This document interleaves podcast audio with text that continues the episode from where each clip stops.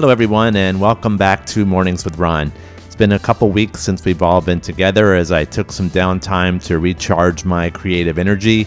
I did a little exploring uh, over in Europe, in London, Berlin, and Amsterdam, and had an opportunity after going to England for the past 37 years to go and explore a little bit of my ancestral roots as my family came from the Rochester area down in southern England as I was traveling around, you know, I was just amazed by the number of people that I came in contact with that just bring some kind of joy or interesting information to your life that you may not have otherwise known or otherwise uh, experienced.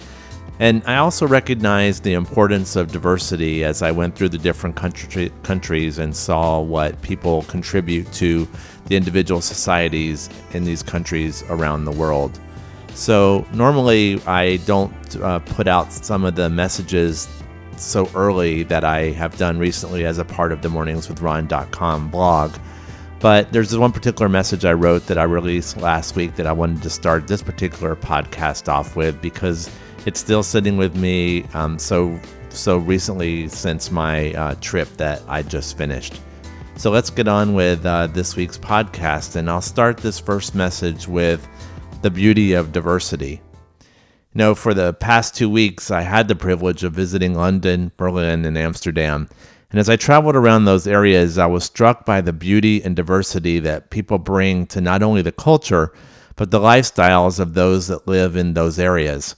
As I traveled, I observed and I wondered what each of these places would have been like if they were only people from the local areas that were part of the cultures. Think about it for a moment.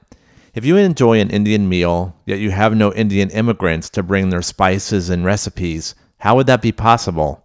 The same goes for Chinese, Vietnamese, African, and others. What if everyone spoke the same language, looked the same, and ate the same food? At what point would that become boring, mundane, and leaving us wanting for something different? While countries work hard to do everything in their power to close their borders to those that are different, we seem to forget that none of us were original settlers of our beautiful lands. Originally, we all came from somewhere far away, and arriving, we brought new ways of life, new ways of thinking, and a vast diversity that enhanced the place that we would occupy and call home. This trip, I got to visit my ancestral home of Rochester, England. While walking the grounds, I imagined those that walked before me. I wondered what they experienced, how they lived, and what ultimately brought them to the land that we call America. The ruined castles and homes no longer inhabitable gave me insight into how those that came before me lived before they discovered the New World. One thing I realized more than anything else is that we're all only as good as the sum of the parts that make up the fabric of who we are. The mixture of cultures stand at the forefront of what makes living all that more fun. Experiencing the world through others' eyes and appreciating what they offer to our world is what makes life great exciting, and even grand. One of my greatest passions is seeing different parts of the world. I've been doing that since my senior year of high school, and never once have I returned from a trip and not basked in the awe of what the many cultures of our world have to offer. Never once have I not appreciated the contributions they make to not only my world, but our world as a whole. This second message came about as a result of a quote that I saw that said, you were born with the ability to change someone's life. Don't ever waste it. So I titled this message, Changing a Life is Cool. There's nothing more beautiful in this world than doing something that changes someone's life. We never know when that opportunity is going to present itself, which makes it incredibly important that we are always on the lookout for the opportunity when we encounter other people. Years ago, when I was first starting out in the workforce, I worked in a call center for a pharmacy benefits management company. We took calls from people who were inquiring about their mail order prescriptions and would talk to many people during our 8 to 10 hour shifts. On one particular day, I received a call from an elderly woman that lived on the opposite coast from where I lived in Florida. She was beside herself for not having received her prescriptions, and after calming her down, we proceeded on a plan to help her out. Her prescriptions were truly lost in the mail, so I told her that we would call her doctor and get new prescriptions over the phone. I would personally have them walk through the pharmacy and we would send them overnight to her. As I talked with her more, I could tell that she was really lonely and through some probing had also learned that she had not eaten because she was not well and not able to get out of her apartment to shop. My parents lived about an hour from her and often went over to her area shopping. I quickly enlisted them to go and check on her, and they were able to take her out to get some food and make sure that she was okay. They delivered much needed help just in time. I also made a trip over to the other coast to meet her in person, and we eventually became best of friends, writing and calling until her family moved her to a nursing home. Since I had no relationship with them, I had to work hard to find out where she was and started to write to her. My letters went unanswered until finally one day I called the facility to try and speak to her. One of her family members was put on the phone, and as I inquired about her health, their response to me was that she could not talk to me that day, and they didn't understand why I was calling because she had no money. I, of course, informed them that I was not interested in her money and politely ended the call.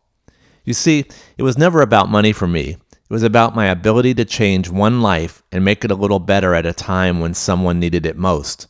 What the family felt was of no consequence to me because I knew my intentions and I was right with my soul. I suppose that she never got my letters that I sent, but I knew in my heart that in her heart she knew I still cared. So always be on the lookout for opportunities to make a difference in someone's life. Take advantage when they present themselves as you never know the lasting impact that you're going to have on someone. This next message I titled, Some Memories Cannot Be Replaced. As we go through life, we start to build a cache of memories from the time we are born. The things we do, the people we meet, and the situations we encounter all start to form a memory box in our mind that we often access in times of need and sadness. We create good memories, bad memories, memories that have significance, and sometimes memories that we would rather forget. Often we allow those memories to override each other. When we need to feel good, we allow the bad memories to sabotage our effort to do so. When we feel bad, we sometimes use our good memories to bring us out of a bad place. Memories serve a host of purposes in our everyday lives. As we well know, our ability to remember ebbs and flows as we get older. Some things stay bright and in the forefront of our minds, Others fade away and are almost impossible to find even when we try to access them. Some slip away to make room for new ones, and others are quickly discarded as soon as they happen. This is all a natural part of life and aging.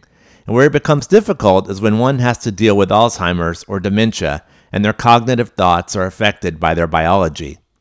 Those of us who have directly dealt with patients with Alzheimer's or dementia, such as my grandmother had, know firsthand the effect those terrible diseases have on an individual's ability to share their memories.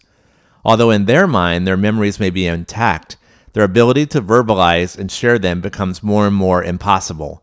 Unfortunately, what results is lost familial history that we wish we had. This is why it's incredibly important to gain knowledge that interests us in relation to family history while we have the opportunity. We never expect our loved ones to come down with memory stealing diseases, but it unfortunately affects more people than it should. We sometimes don't even realize that the disease is starting to take hold until it's too late to extract the knowledge that we seek. It's why we have an obligation to stay close to and care for our older loved ones throughout their lives, and not just when they are sick and need us most. When my grandmother was in her early stages of her dementia, I fortunately had many opportunities to sit with her and ask her family questions. She also took the opportunity to share things with me that I never knew. It was her way of clearing her soul as she prepared for that last phase of her life. If we give them the opportunity, they will talk to us, if only we will listen. Use those opportunities to learn all that you can, when you can, and when the memories are gone, they're gone forever, and unfortunately, some memories can never be replaced. This next message I titled Choosing to Be Happy. There's times in our lives that no matter how hard we try to be truly happy, it seems to constantly elude us, and we never seem to quite get there. That happiness that we so desire seems truly out of reach, and we continue to stay in our mire because it all seems just too hard. It is at those moments that we have to take a look at our efforts and question just whose definition of happiness we are trying to live up to. Happiness is many things to many people. There are people that will tell you that money is happiness. Others will tell you it's health, family, or other specific things that contribute to their happiness. However, the ultimate question is what our definition of happiness is. Attempting to live up to others' definition of happiness is a sure way to ensure that we never truly achieve happiness ourselves. There are many people that will tell you that achieving a full level of happiness is impossible. To them, I say hogwash. No one has more control over our ability to be happy than we.